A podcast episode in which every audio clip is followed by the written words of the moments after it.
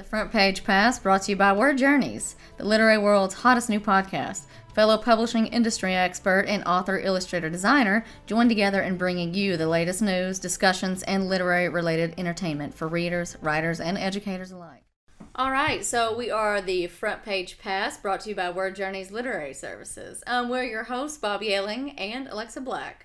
Um, so we are currently on episode three, and uh, to put it simply, we are having a blast doing this. Um, we've had some really intriguing guests on so far, um, rave, mm-hmm. raving reviews from across the country, um, even over the world. Bob had mentioned prior that um, we've had some reviews from Switzerland, people, you know, from all over, really. Mm-hmm. Um, and I would like to say that, you know, this podcast is just great because it gives us an opportunity to talk and cover all facets of the literary world. And that's what I think, you know, largely makes this appeal to readers and writers alike. I mean, so. Yeah, and speaking of literary world, we, we cover, you know, we, we, we cover all genres, mm-hmm. both fiction and nonfiction, et cetera, of course, because both readers and writers, you know, we, we read everything. Um, but and today's special guest mm-hmm. is Regina Merrick, who is a up and coming and and coming fast um, Christian fiction writer. She writes novellas, um, anthology entries, and also mm-hmm. novels. And as you can see by the small stack on her desk, and at the rate she's going, she's going to have her own library shelf pretty soon. It's, it's just amazing production. So, um, and we'll we'll be bringing Regina back in in just a few minutes. But in the meantime, um, yeah, we've had great we've had great mm-hmm. initial response to the show. Uh, we're, we're, already on ten platforms. Yes. Um, YouTube plus nine audio platforms: Spotify, iTunes, uh, Google Play. Yes, yeah, so you can catch us anywhere that's that's the most right. convenient to you guys.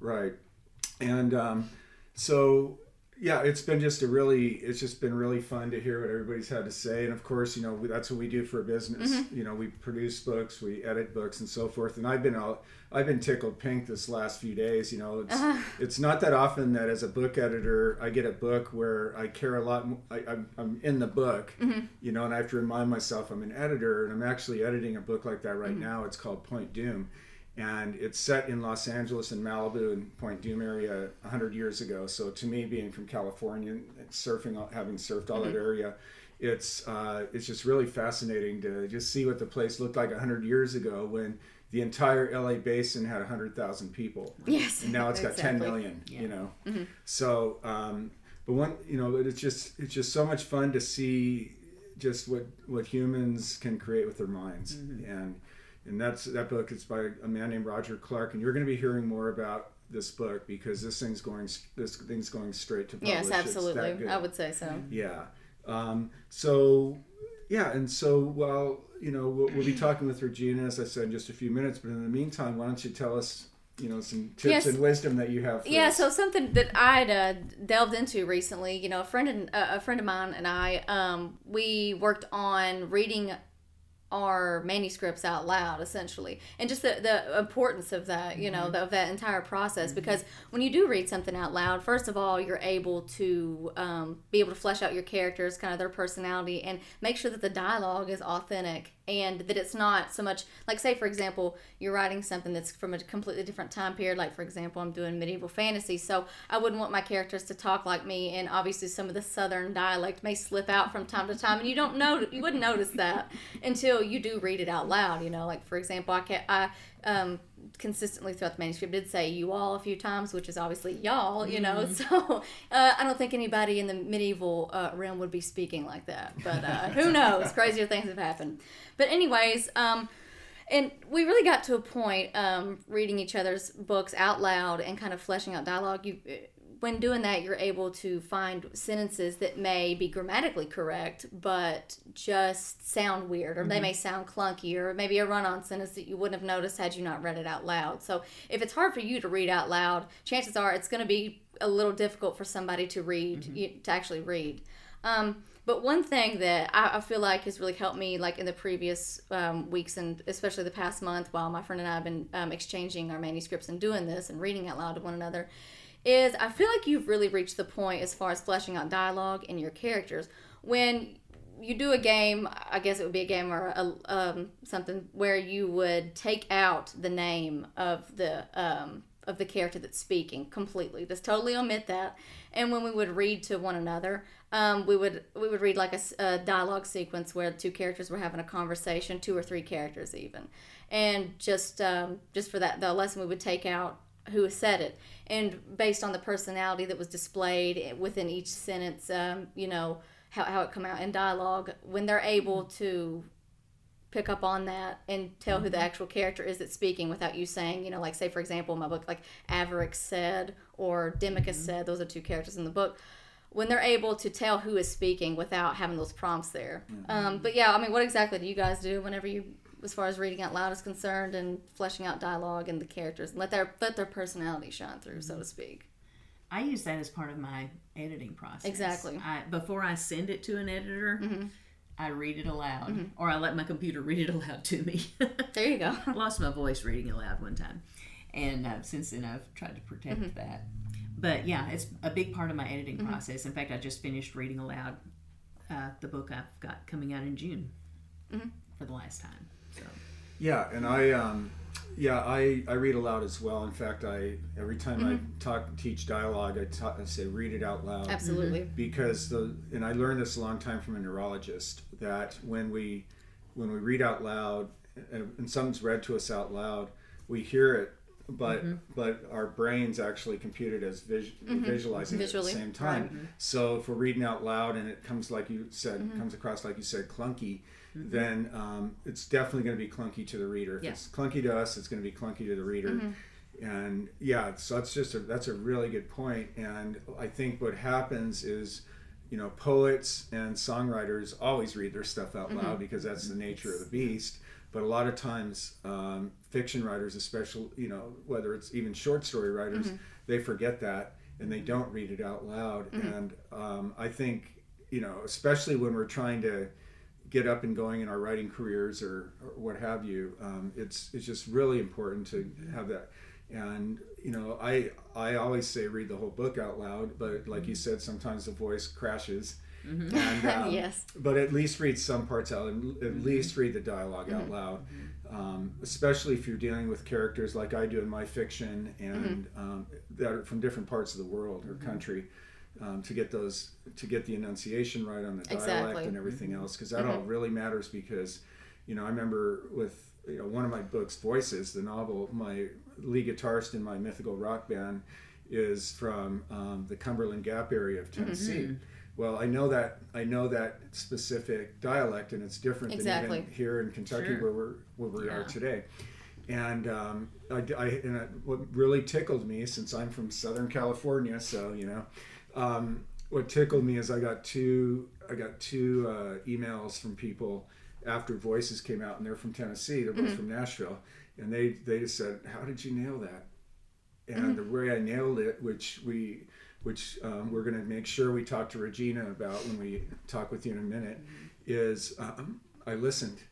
You know, I just Exactly. listened, listened, listened, just a, just just completely listened, um, like a voyeur almost, and um, and I had it down and it worked. And then I, you know, then get into the character and so forth. But I read it out loud to make sure. Yeah.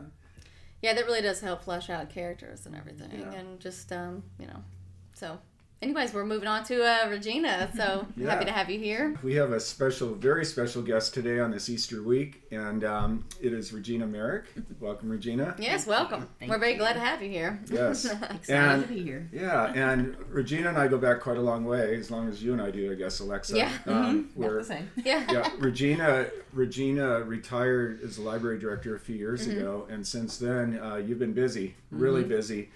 Um, you're the author. er, Regina's the author of the Southern Breeze series, which is effectively a trilogy, Mm-hmm. um, which includes Carolina Dream, Carolina Mercy, and Carolina Grace. And she's also written a novel, Pawleys Isle, um, in the a Southern Breeze novella in the Coastal Promises collection. So it's already two different collections. Then she her stories Renovating Christmas and the 12 Days of Mandy Reno were part of Christmas collections with the Mosaic collection, um, as was Heart Restoration, book one in the Renovation series, and book two, Rebuilding Joy, which we'll be releasing in June. Um, you've done all of this in the last four years, and it's it's just amazing. And we're ready to ask you lots of questions about this and your and your craft and how you weave inspirational messaging into uh, narrative, you know, fiction writing. But first, we'd love to hear re- you read a couple of pages from one of your books. Yep. Okay, well, I chose um, Carolina Mercy, which is the middle of the Southern Breeze series, and it's just a fun, a fun little scene at a wedding shower. Okay, it's from chapter thirteen. Okay, every good wedding shower needs three things: good food, presents, and games. When she heard a groan, she held up her hands. Hold on a minute. I promised not to embarrass anyone, and I promised my big brother we would not play spin the bottle. She gave him a smart look. Lucy lifted a delicate brow at him. He could feel his face getting hotter and raised his hands in surrender. The first game is a kissing game. Hoots and whistles from the crowd had her holding up her hands. No, not one where you actually get to kiss somebody. I know better. I would hope so, young lady, Mom laughed. Yes, ma'am. Now, this game is different. It's called Worst Kiss, Best Kiss. So be thinking about what you want to share. Nothing graphic, please. Shall we start with the bride and groom? Lucy gave Sarah a batting eyelash look. Jared spoke up. I think it's only fair, don't you, Pookie? He pulled Sarah close to him and she gave him a bewildered and slightly hostile look. Pookie? He laughed out loud. I'm trying out pet names. well, you can stop with that one. She shook her head. Pookie, my foot. Jared's father raised his hand. I don't mind starting this off if it's all right with you, Charlotte. Why, Mr. Brenton, I would love to have you volunteer. All right then. Worst kiss first, he thought a few seconds. I have to say, my worst kiss was with my sweet wife. Conrad Benton, his wife jabbed him in the elbow, or with her elbow. Now, Lizzie, hold on right there. Remember our second date? She giggled like a schoolgirl. I do. I guess I should say that's my worst kiss, too. It so happened I had agreed to go on a date with one of the cadets in my father's unit, unbeknownst to me. Our first date was a dance, and we met at the tr- at the rec hall. On our second date, we were on the front porch. Conrad leaned in for a kiss, and the front light came on. When my daddy said, Tin hut, soldier! Conrad almost took my lips off when he straightened and saluted. The room burst into laughter. Jared was flabbergasted. Why have I never heard that story before? You weren't old enough, son. Conrad Benton gave his son a jaunty salute as they laughed together. The ice thoroughly broke, and dating and kissing stories swirled around. Finally, it got to Tom. Great. That's all I need to have the whole community know my dating history. Tom, you can't get out of it. You're the best man after all, Jared teased, but there was a glint in his eyes. Sarah nodded in agreement, and Lucy will be next. The engaged couple looked at one another and nodded in unison. Fine. Okay. Worst kiss. Seventh grade hayride, Jenny Adcock, braces on both parties. Get the picture? Groans all around. What about best? His baby sister had ended up next to him, and she slid her hand in the crook of his arm. He looked down at his sister, at the crowd, and after surveying the group, his eyes went straight to Lucy. Best kiss last summer, Myrtle Beach Boardwalk, Lucy Dixon, and no braces. All eyes joined his as they looked at Lucy, waiting for her story. Would it match his? He wanted to look away from her, but he couldn't. It seemed she was mesmerized as well. Were there other people here? Finally, after chewing her bottom lip for a moment, she spoke. Worst kiss, all of them except one. Best kiss, last summer, Myrtle Beach Boardwalk, Tom Livingston. Definitely no braces. All right. Oh, that's excellent. Um, and you read that so well, such enthusiasm. I mean, that really helped with the uh, the manuscript and everything. So, um, but uh, so uh, what I was wanting to ask was, um, you know, uh, what is your writing process like exactly? and you know, are you the type to plot everything out, or do you kind of just free flow a little bit? It, it's it's almost like every book I have written, I've started over again. Interesting. Yeah, it's like I've never done it before in some aspects. Um, of course, you know I like to read blogs and books on craft and try different things, Right. and and I've come across you know the signpost scenes, and I've done that to kind of help plot out my story, and I've used the nine step plot point Yes. and uh, that has been good for me. I've liked that. It's not quite as many steps, Yeah, that's understandable. but I try to have the main idea that I want the story to revolve around but sometimes it starts with a character. Sometimes it starts with a place. That's interesting. Yeah. Yeah. Yeah, and staying on craft for just a moment. Mm-hmm. Um, you so you write Christian inspirational fiction, Mm-hmm. which is very appropriate considering the week Oh. that we're in right now. And um, one of the things I was I'm really impressed by actually is a lot of writers a lot of writers tend to come into a book thinking I'm gonna whether it's Christian fiction or Mm-hmm. or horror it doesn't matter. They come in thinking I'm gonna I'm gonna definitely relay this message, this Mm-hmm. message, this, this, and this. No matter what, I'm going to force it. It's going to happen. Yeah. You do the opposite. It Yeah. looks like to me, um, where your your characters and their life situations and circumstances, Mm-hmm. and that's when you come in with the inspirational messaging. Could you describe that process and how, um, and, and just how you're able to identify with your characters to the point where you know the messaging just seems so natural when it comes Mm-hmm. out and needed at the time. That's where the um, by the seat of the pants writing comes in somewhat. Even if I know where the plot is going, the characters can take over. Mm-hmm. And, you know, some of the characters have issues that I've dealt with, issues that mm-hmm. people I know have dealt with. And honestly, I just write the story and it just kind of comes in naturally. Mm-hmm. You know, as far as I, I think if I were going through this crisis, how would I feel? What would I lean on? What would I react to? That's all I can say about that. And a lot of times I don't pick a verse because every book I have has a verse, a Bible verse. Oh, okay. Yes. And sometimes it's after I've finished it before I can really choose that verse. And sometimes I have to go back in and sprinkle it through, Yeah. you know, but it seems to always. So you pick a verse that pertains to the actual yeah, chapter. but not until after I know what the through. story's doing. Interesting. Yeah. Mhm. Yeah, and, and what I love about your writing too is um, you're I just always come out like you know I've read I've read parts of two of your books and then I read some of the novellas as well. Um, I, I just like the way I come out with a positive feeling. Be- I just feel better, um, and but you certainly put your characters through the wringer. no problem there. Yeah. Yeah. yeah so it's um, I, just love it it's a really wholesome it's you write really wholesomely um, and then the other thing too is the uh, the um, the dream mercy grace trilogy and, and the book I've pretty much read all of was Carolina Mercy. Um, I love that storyline because you know it's it's like you. Rod says it on the back cover. There's there's a hurricane and a wedding, and I mean I think a lot of people would think that's two hurricanes. that he goes through hurricanes.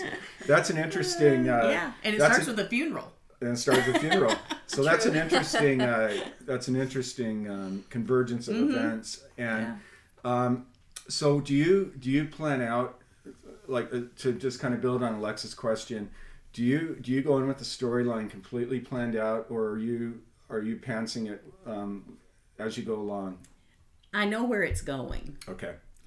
Um, when I was about, I'd say a third to a half finished with that particular book, I went to a writing conference. And I was in a brainstorming session with some unpublished and published writers. And I was reading a little bit of it. And one of the ladies said, What is your character's wound? Mm. I said, hmm, Okay, what does that mean? and Right. and so I had to think about that. And then they said, You're being awfully nice to your characters. You mm-hmm. know, that something needs to happen mm-hmm. to somebody. There has to be death stakes involved. And I thought, Oh, okay. So that's when I decided to drop a palm tree on somebody's head. There Okay, you go. You know? That's how to do it. Yeah. that's one Yeah. way. So then I got Yeah. to research traumatic brain injuries and all this good Yeah. stuff. So yeah. That yeah, that kind of pertains to a question I was going to ask. Is Mm-hmm. um, you know, since this is somewhat more lighthearted, and Uh-huh. that, you know that's how you are as a person. I mean, when you're writing those darker scenes, I mean, is there anything that you do in particular to put yourself in that mood or that that frame of mind? I mean, you know, whether it's something you draw from or is it just something you do to uh, just to set the mood as a as a writer and get I the don't know. I think I just like stories. Mm-hmm. So and stories Right. aren't all happy. Right. very true. you know mm-hmm. there it comes and goes and I, I like to really just kind of I, I usually go through and do dialogue first i, I mm-hmm. like to see what the characters are going to say to each other Yes. and that kind of maps out what happens I'm the same way. Um, whenever I wrote my book, I had to cut out quite a bit of dialogue because that almost carried the story. Yeah. And you, you uh, added some narration. the but most fun. It is the Yeah. most fun, though. It is.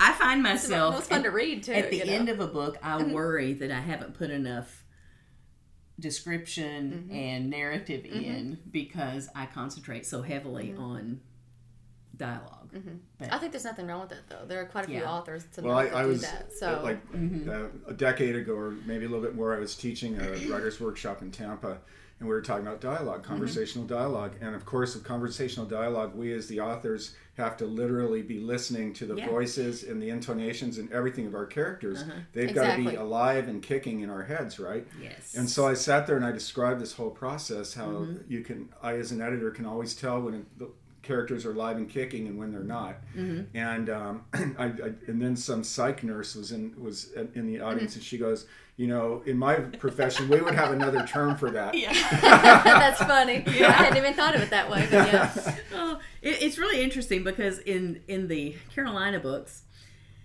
the main the first main character was Sarah, mm-hmm. and it all happened because she had this dream, and then mm-hmm. it's kind of like this dream kind of came true for her.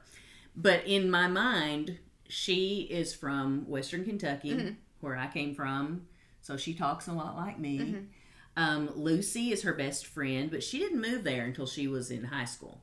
So, but she grew up kind of in Atlanta area, so she has an even more southern accent, Okay. and it can kind of go flat from time to time, that coastal low country. Yes.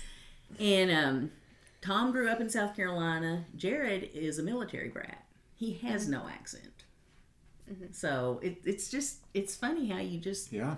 you know you have to think about all those things when you think about what they're going to mm-hmm. say. And little characteristics like that could really help flesh out a Mm-hmm. character completely. I mean, mm-hmm. it, that, that's what brings them to life and really helps with their personality and building that I have throughout. so many character Yeah. I was gonna ask if yeah, with so many characters you've deal, dealt Yeah. with, I was gonna ask if any of them, you know, wh- which one can you relate to the most? Like, is there any character that you wrote in particular that you you kind of wrote it from your voice, Mm-hmm. or um, was it they, they all just kind of different aspects of your personality sprinkled throughout? somewhat. I mean, I would have. I used to would have said Sarah. Right. Um, Sarah probably is the most like me, but the one I enjoyed writing the most was Lucy, because she is one of these girls. She's had everything, but she's also a force to be reckoned with, and. I don't know. She's she's funny. She's cute. She's perky. She's the total opposite of Tom. So that's why I enjoy her so much. Yeah, and that she's con- the opposite of Sarah too. Yeah, and that contrast of characters can really make Oh, it fun. yeah. You know. Yeah. Yeah, and also still staying on dialogue for a minute, since I know that you Mm-hmm. love writing it, and you do too, and I do too. we all, we all, we all really write. We should be screenplays. Yeah, that's Yeah, there you go. Um, no. Um, you know, one of the things it's it brings it brings up the point of listening, really Mm-hmm. active listening. Like one tip I got early in my book writing career when I was living in New York City was if you want to hear how people really talk and they're and they're raw and vulnerable, go to a Denny's at two in the morning and listen. That's it. and so I used to, you know, of course, I was in I was in Lower Manhattan. Uh, and, Oh. and your and your older daughter lives in Right. Brooklyn now, so Yes. she knows Oh, Lower yes. Mm-hmm. Manhattan. So I was down like right around NYU, and I and I went to a, a I was in this Park City diner at like two in the morning. I Mm-hmm. did that. It was unbelievable. It changed it, it. And this was early when I was just getting going as an author, and it changed the way I wrote dialogue. Um, so, and, but it's obvious through the way you write dialogue, you listen very well too. And Yeah. it's, it's but it, when people talk about writing dialogue, it's that's something that's not talked about enough. I really think we have to be really astute listeners, and you know. Uh, you know, we're, I mean, listeners, teetotalers, whatever you want to call, or not mm. teetotalers, but voyeurs, Yeah. in a sense. and you have to get over the fact that it has to be grammatically correct right. because we Exactly. do not No, we do not. way. No, no, not at all. And that's the one thing you know I have tried to do is to make sure it's authentic to what someone would actually say. Yeah. Um, another thing about your Carolina series that I personally liked was I have I have dear friends that live in Galivants Ferry, South Carolina, which is on the road from Florence to Myrtle Beach, Oh, okay. which is you're they're they're in your book. Yeah. That scene, that very south. area is in your books. Yeah, yeah. so, anyways, the Pee Dee River's part of it. Um, and what what's the allure for you about South Carolina?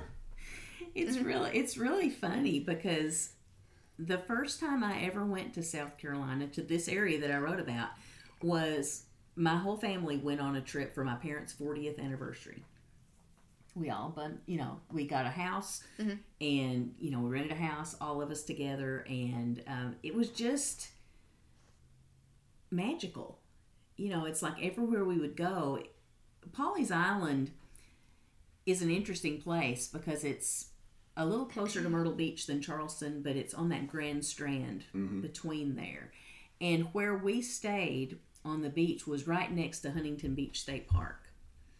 And it was a residential area. There were no people there.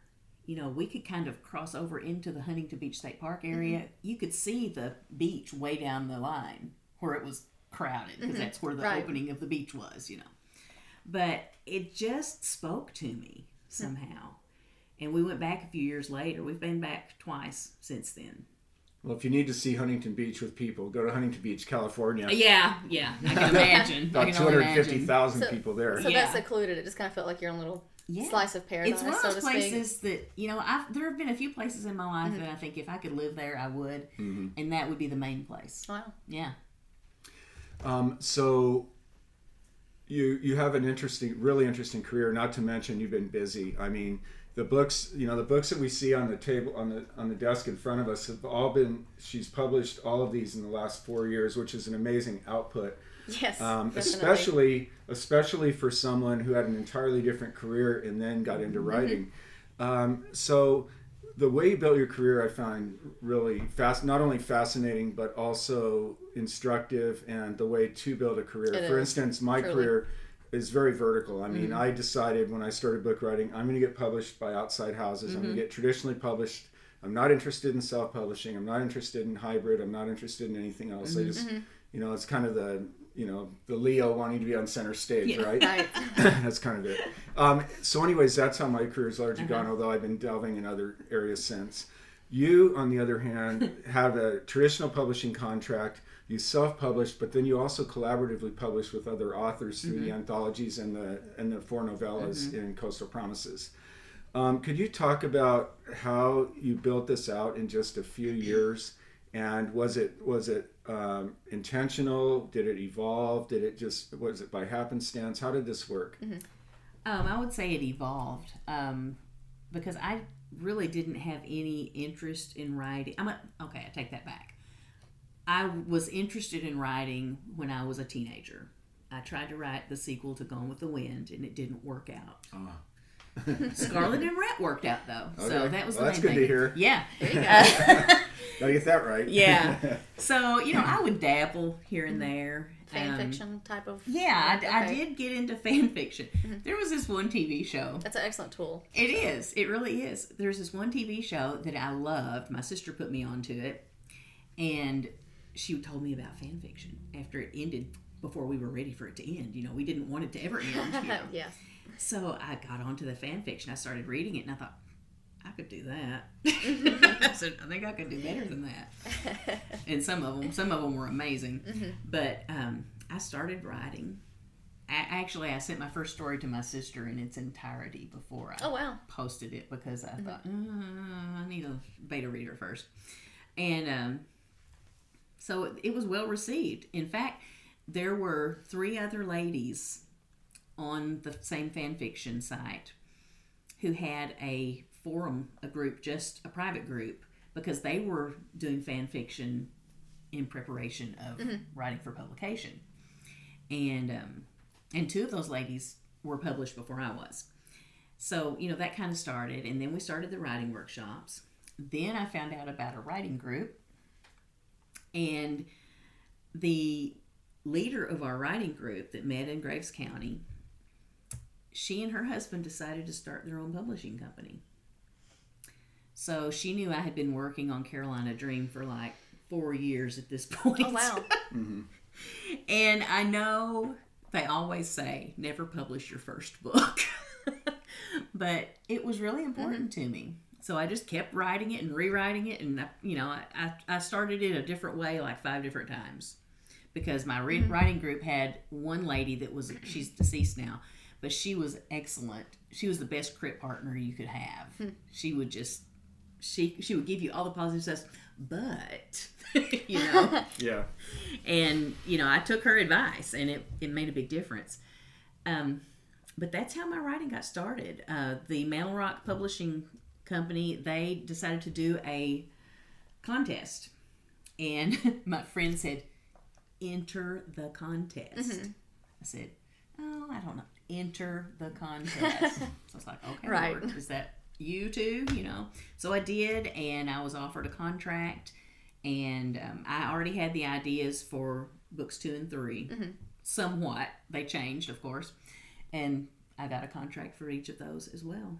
It is kind of interesting Fantastic. to think about, like in, in retrospect, like um, Bob was mentioning, you know, and like you said, it took you four years to write your Mm-hmm. first one, and then it's been, I guess, over a four year span that you've wrote all Yeah. of these. So Yeah. it's kind of an interesting It- it contrast, kind of is. really. You know, it, it was once, a little scary. once you got your foot in the door, though. Yeah. I mean, Yeah, yeah, It, it was scary because I had you know all the time in the world right. for the first one, and then I had less than Pressure year was on. For Yeah, the but that's next. a really but that's a really good thing to, to bring out is that you once you got your foot in the door, you didn't sit and wait four years to write the next one. You No. ju- you went- Right. because because and that's how publishing works. A lot of times. Um, when we get our foot in the door, that's our opportunity. Mhm, And, exactly. You know, like the old the philosopher from the '60s, Carlos Castaneda, used to call it the cubic centimeter of chance, which is about how big it is. Mm-hmm. Yes, And, uh, and If you stop, and if you stop, you're gone. right? Yeah, you got to right, maintain that momentum. exactly. right. completely. Yeah, so that's And that's where it, it has gone from there. You know. Absolutely. Um, now the other thing is every time I every time I email you since we since we co uh, co facilitate a writing group, seems like every time I email you to discuss what we're going to do next, you're you're like working on three things at once. yes. um, and so, but you but not only do you write full novels, but you also write novellas. So which is by definition under fifty thousand words, and then you also write anthology pieces. Um, do you which form do you like the most and um, how does that help you keep your freshness as a writer to switch from one form to the other I was going to ask that same question. I really don't know that I prefer one over the other. Um, there are some ways that a novel is easier because you can have more points of view. You can have more description, more story. The first novella I wrote was the one, uh, Pawleys Isle in Coastal Promises, and that's A I S L E, like Wedding Isle, you know. Ah, Yeah. good play on words there. There's actually a little um, a little chapel on Pawleys Island that I patterned it after, and we drove by it when we went last time. I was like, "Oh, that's the little wedding chapel." um, but that was the first one I did, and also the only thing I've done in first person. We decided as a group we were going to do all of them in first person. Wow. So great! you Here we go. yeah, here we go. And um, I had never done first person. You can only have one point of view when you have first person. True. So that means I had to delve completely into this girl's mind, and everything else would have to be through her eyes. Kind of speculation almost. Yeah, yeah. And you couldn't have anybody in another scene because it all had to be where she was. So that was interesting. Now, the two um, novellas that I've done in the anthology pieces, they were all both about 20,000 words.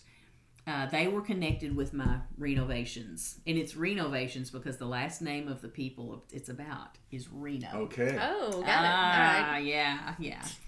So that that was connected with them. So with that, yeah, I could only have two point of view characters, but I also had to pull in these other characters from the book, the novels, and fit them in in the timeline. so you know, you Yes. had to keep a timeline going. So Yeah, and I would imagine with your books too, like we've been sitting here, you know, just really having shop talk as writers, all talking about craft and things, which is very important, of course. But it's also the overall reader reaction. And um, so I would imagine, just from my own reading of your writing and knowing you over the years, you've probably had some really nice responses from readers about how mm-hmm. the, how your books literally move them. Could you mm-hmm. talk a little bit about a couple of the the, hmm. the um, reader responses that moved you? Well, the one that comes to mind first, I was at a, an author event at a library in Hancock County, which is on the Ohio River, mm-hmm. this side of Owensboro. Or is it the other side of Owensboro? It's close to sure. Owensboro. Other side. Yeah, okay. And very small town, about like Marion, you know. and small library, and it was it's one of these things where library events are great if you don't really expect to sell a lot of books. Right. But it was also touted as a place for readers to meet authors. Mm-hmm. This girl comes in, young mother, probably about 27, 28, about the age of the protagonists I usually write. She came over and she hugged me. Oh wow. She said, "When I saw you were going to be here, I got so excited I couldn't stand it." She said, "My co she's a nurse. Said my coworkers, I would go in every day saying." They finally kissed. and this is about the first book, Carolina Dream.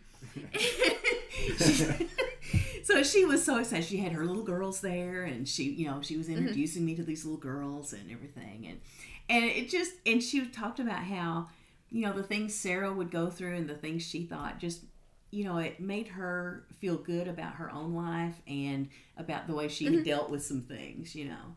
So th- that's the main one that really just stuck with me because I had not mm-hmm. sold one book. oh wow. I had not mm-hmm. that night. That night. Yes.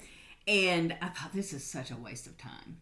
And then she comes in and it blows it out Oh, I bet that was so uplifting too. Yeah. It Because was she'd obviously really had already bought your motivational. book. Oh yeah. Oh, yeah. yes. And Yeah. I think I had the second book that time, so she of course bought that one, Yeah. Mm-hmm. and she brought her further one for me to sign. Yeah, So- and early on to really have your work resonate with somebody. Yeah. I'm sure that's yeah. just. and, You know. and it made me think, okay, there might be other people out there.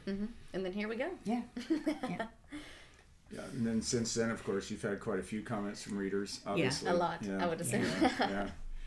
Um, So um, gonna, Reviews are always welcome. Yes. I was gonna ask, uh, like, you know, concerning the process, the publishing process, Mm-hmm. or just writing in general. Is there any piece of advice that you were given, like maybe a time, you know, when you were close to giving up on writing, perhaps, or um, just anything like any piece of advice that kind of moved you along in particular, or um, A couple Kept of you things. grounded. A couple of things. Okay. Um, stay healthy Okay. is one. Um, the second writing conference I went to, I was asked for a manuscript from Harlequin, which that's kind of I was kind of aiming for them. yeah, You know. yeah. yeah, definitely. In fact, you know, from the year before, I had talked to them, and they said, "Well, you need to cut this down to fifty-five thousand words." Oh, Okay. So I had Lot of worked on it and worked on it, and, and I was asked for a manuscript the next year. And we were in St. Louis at the time, and I felt awful. I thought, okay, this is God telling me I don't need to do this mm-hmm. anymore. I'm just done. I couldn't concentrate. Mm-hmm. I couldn't do anything. And when I got home from that conference, I found out I was severely anemic. oh wow. No wonder I couldn't walk across mm-hmm. the street of St. Louis without having to stop and rest. Hmm. Um, and after that, and I realized what was going on. It took me a while, but I got that um, manuscript turned in. I got a very nice rejection letter, but Still though. but still, I you know I was asked for a manuscript, but say healthy. And another thing, don't be afraid to try something new. Right. Absolutely. Yeah. Yeah. Yeah. Uh, and and another thing, don't overextend yourself. so All Well, I'm going to talk. hand in hand. My next Yeah. question is about trying something new and overextending Yeah. yourself. Oh, there we go. Yeah. What is what? What's the toughest scene you feel you've ever had to write, and what was the most personally fulfilling scene? oh, Bob. Okay, the toughest scene I had to write. Probably during Jared's stay in the hospital Okay. Mm. when he nearly died. That was tough because I had never been that hard on a character before. That was, you know, that was that was hard, and I had to do a lot of research for that to get it right. Because I thought, you know, nobody's gonna really care, but somebody might. The my favorite scene. It's probably similar to the ones I just read. The ones where people are interacting and having fun, but they're kind of having these aha moments Mm-hmm. aha moments are my favorites. Uh, there was another scene I was going to read that I thought about reading, and in my new book, Rebuilding Joy,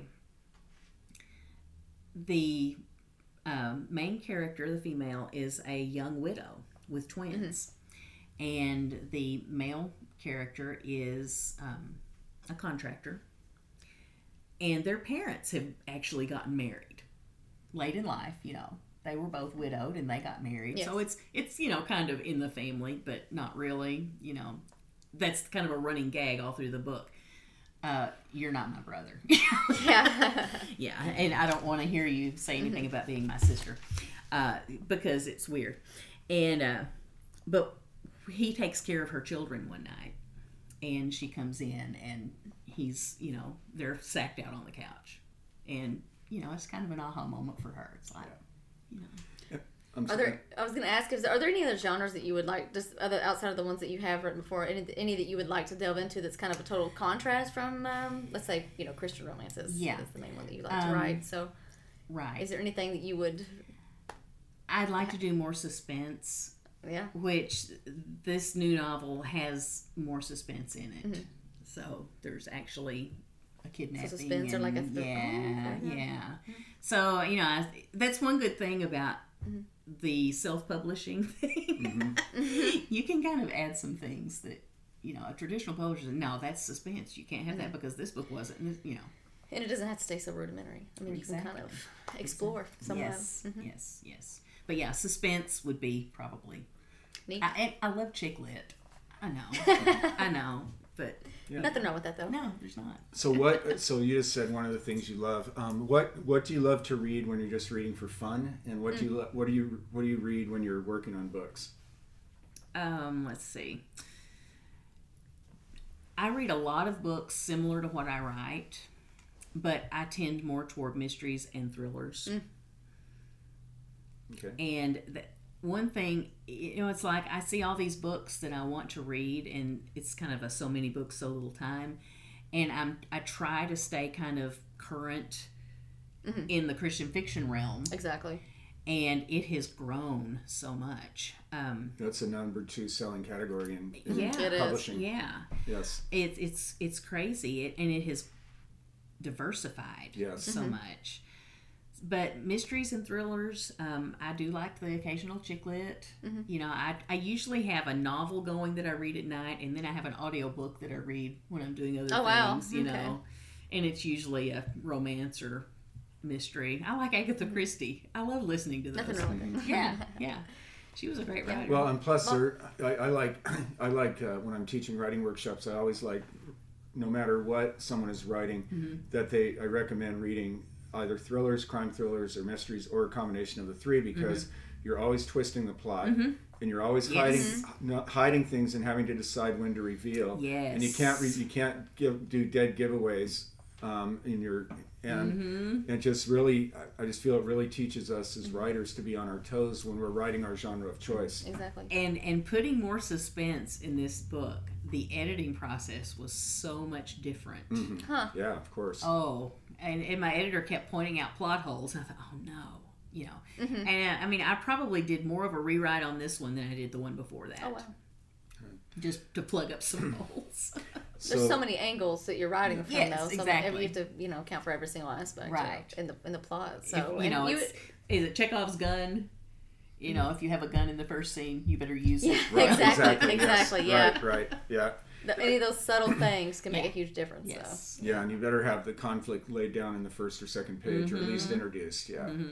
Um, well, I was going to start our interview with you today that, with this, but I guess we'll do it now. Um, your your background it's Mm-hmm. it's really interesting, and I think it's I- I mean it's like tailor made for a writer. Um, first of all, we all know because of your background as a school librarian and a library Mm-hmm. director and all of this years and years of library science that you're not going to settle for a Wikipedia research uh, binge. And so, could you talk a little bit about how your years as a librarian and hosting writing workshops at the library, which we did years ago, um, could you talk about how all of that either directly or by osmosis prepared you? And then, secondly, could you talk about um, just how the library background made you has really helped you in your research mm-hmm. before you write your books? Mm-hmm. um, it's I did not I did not become a librarian until my 30s. Okay. I graduated from college late. Mm-hmm. I had started and then I had two children and thought, you know, but then I finished, became a school librarian. First, I, sub- I substitute taught 1st just to see if I liked being in that hmm realm because my husband was a teacher and I thought, you know, I don't want to just be a teacher because he's a teacher and because people in my family are teachers. Right.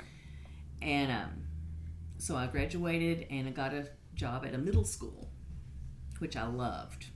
Absolutely loved middle school age kids. Uh, but it was an hour drive, and I had a six year old and a, an 11 year old. Mhm. So I thought, no. Well, I was able to get at the elementary school here and be the librarian there for four years. And I liked it. It was different. It actually did not feed my soul the way I wanted it to.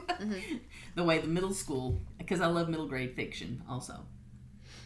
So when the opportunity came to become the director of the public library, I said yes, because when all through library school, that was kind of my goal. I want to be a public librarian. I want to work in the public library field. Um, so I did that for 13 years, and I did not retire. Technically, I became self-employed. Okay. We'll leave it at that. yes, That now we got that straight. not old enough to retire. There you go. Um, I tell people that retirement is when people pay you to stay home, but no, I have to do things to get paid. Um, being a librarian, especially in the public library, you learn to answer questions. If people are, we had these guys that would come in randomly, settling bets with their friends. And we would look it up and find out the answer to their questions. And it also it taught me research skills. You know it's nothing for me to have my scrivener up with my mm-hmm. writing and have the internet going. And i'm going back and forth. You know i know what re- reference books what reference websites are good. It's just it it has made a very big difference mm-hmm. in my life as a writer mm-hmm. Yeah, I could see. I see how that would really help you hone your craft as Yeah. a writer. yeah Just, see, just have those research and the tools at your mm-hmm. disposal. Yeah. Definitely. but also I was introduced in a big way to Christian fiction. So I, and it made me realize. I mean, I had read Christian fiction since I was a teenager, and it started out. You know, it wasn't even technically Christian fiction. It was Grace Livingston Hill who wrote in the like. 20s, 30s, 40s, 50s, and Right. 60s. yeah, Right, she was right. very prolific and uh, kind of Christian fiction before Christian fiction was cool, you know. And uh, she introduced me to that genre of romance because hers were always romance and there was a little mystery involved. Well, then when I was a teenager, the bonnet books, they like to call them, came out because they were always prairie novels, prairie romances. Love Comes Softly, you know, Yes. all those. And I loved them. I read them voraciously. Finally, things kind of started expanding. And by the time I came to be at the library, well, in the time I was at the library, we went from one little section of books in Christian fiction to two sides of two whole rows mm-hmm. Right. In the library of Christian fiction, and they were in all different subgenres. So that really gave me kind of a area of expertise, even among my library peers. I mean, I spoke at a few library conferences about the growth of Christian fiction because I think a lot of people, if they weren't involved in reading it, they didn't realize how big it was getting. So when you do you find um, the readers of Christian fiction, do you find there are people? I mean, I mean, I guess you find all sorts of different people, but do you do you find it's not only people who you know it's a very familiar and comfortable genre to because that's the lifestyle, right? And what and, and living a life of faith. Um, do you also find people that are looking for something inspirational in life or trying to figure out their lives getting into it as well? I think so. Mhm. I think um, there are people who are just looking for a clean read hmm and something that is edifying, and they go toward Christian fiction. There are many people that read Christian fiction that also read mainstream fiction, just like there are guys who read only westerns. You know, it's the same kind of thing. Uh, there are some that wouldn't read an Amish book if you paid them, and some that that's all they want to read because it's about a simpler life. Mm-hmm. And I think that's what people are looking for with Christian fiction a simplified mm-hmm. life of faith. But see, I think I mean some of the Christian fiction I've read um, isn't that simple. Mm-hmm. It, it's it's more like they're looking for an inner life Yeah. that's inspirational. It's not all dark and stuff. Um, that's that's been one of the observations I've seen with some of the books I've read over There's the some very gritty Christian fiction. yeah, Yes, there is. Yeah, and and sometimes ten years ago that wasn't as much the case. There Mm-hmm. there are companies, publishing companies of Christian fiction that literally have lists of things you can and cannot mm-hmm. have in their books. Harlequin being one of them. Mm-hmm. They have a, you know, you can't do this, you can't do this, you can't do this. You must do this. Mm-hmm.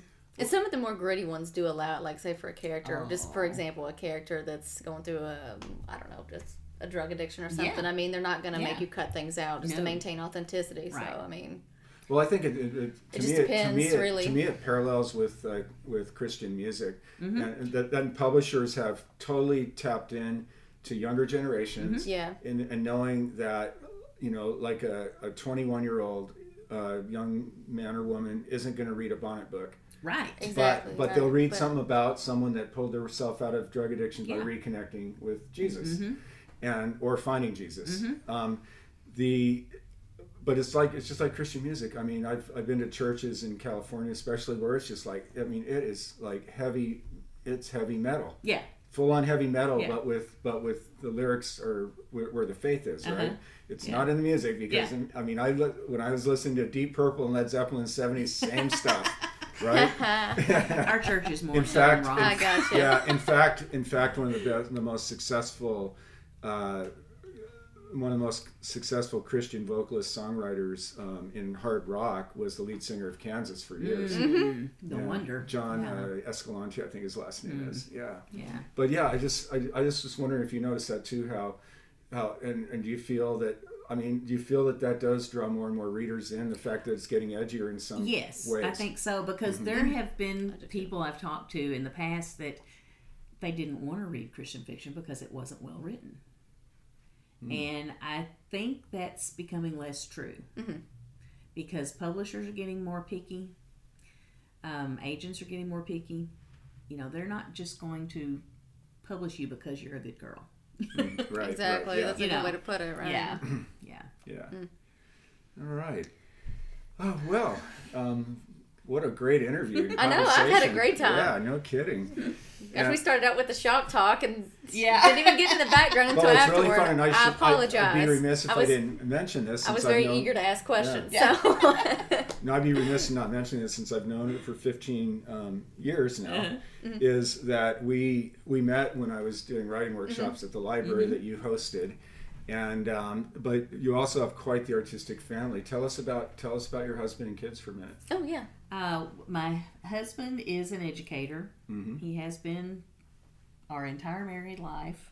He retired from being an educator and then started working for the educational co-op.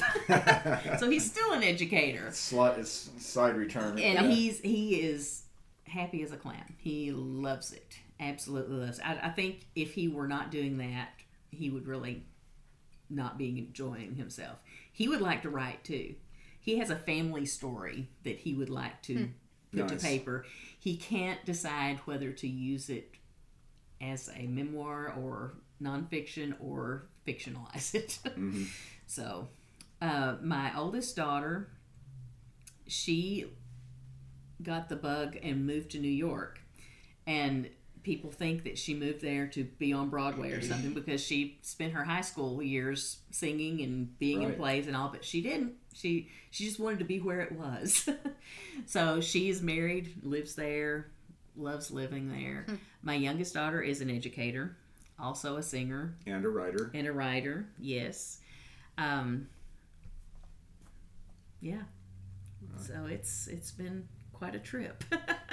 Well, it's been absolutely wonderful having you with us Thank today, you. Regina, and a a long time. time coming. I mean, I love talking about writing with you, and and I always thought if we ever do a podcast, we're bringing. Oh, you Oh, in. absolutely. no, We talked about this well before we started the podcast. Yeah, we did. actually We launched did. it, We so were- we gotta have Regina Yeah. on. So. Oh, Yeah. thank you. All right, so the way we like to close our show, Regina, is to do the New York Times bestsellers. Mm-hmm. So we, we do the mm-hmm. top five in fiction and nonfiction, but since you're here, we'd also like to do the ECPA's top five Christian ah. fiction bestseller list for this week. Okay. And um, as you know, there's going to be a couple of real interesting titles on there. So, Yes. Mm-hmm. so mm-hmm. starting off with New York Times fiction, number one on the New York Times fiction bestseller list this week is Life After Death by Sister Souljah. Number two is Stephen King's newest, Later, and I have no idea how many books he's had on the New York Times bestseller list, but let's just say in the 30s. Um, number three, which is interesting, is Dark Sky by C.J. Box. It's the 21st book in the Joe Pickett series, and C.J. Box has more New York Times bestsellers than any other Western writer since Louis L'Amour, which is really special. Um, number four is The Four Winds by Kristin Hannah, which was number one last week. And then number five is The Affair, Danielle Steel's newest book. Okay. And the nonfiction titles are number one, How to Avoid a Climate Disaster by Bill Gates, which that one has been on there for quite some time. Um, Caste by Isabel Wilkerson is number two. Number three is Think Again by Adam Grant. Number four is Untamed by Glennon Doyle, a journey of listening to your inner voice, and it has been on there for 52 weeks. Um, and number five is Just As I Am by Cicely Tyson. So, Okay. And the ECPA top five Christian bestsellers. Number one, The Harbinger 2 by Jonathan Cahn. Number two, The Harbinger, the first in that series by Jonathan Cahn. Number three is an interesting one. It's Redeeming Love by Francine Rivers, first published in 1991. But there's a movie coming out later this year. And I've, I've been hearing really good things about it. Uh, number four is The Shack by William Paul Young, on the bestseller list for almost 13 years. It's also a, a self published novel. And number five, The Book of Mysteries by Jonathan Cahn. All right. Well, it's been an absolute joy to It have has you, been. and you. happy Easter to you. And yes, to you. Yes. And to you. Wonderful And, time uh, talking with you, Regina. Yes, it's just been a great show, and thank you also very much for joining us on Front Page Pass. Thank you for joining us at Front Page Pass, where we present everything from new titles to rocking interviews with best-selling authors and publishing experts, writing and editing tips, the latest on the bookshelves for readers, and live coverage of writers' festivals, conferences, and author signings. Our mission to serve up the world in a thrilling, wonderful, and most adventurous new way.